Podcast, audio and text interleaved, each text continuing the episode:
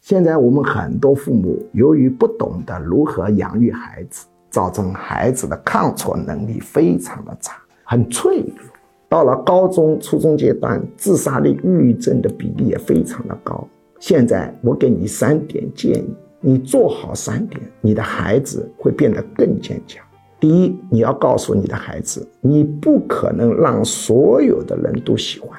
一个人面子观要适度，并不是说面子观越低越好。讨厌你的人太多也不行，面子观太低的人到监狱去了。但也不能简单的认为喜欢你的人越多越好，因为你追求喜欢你的人多，你就生活在别人的嘴里，而人的喜欢的标准是五花八门的，你就会活得很累。第二，努力了没有成功很正常，关键是要有一种努力的态度，你就会活得相对比较好。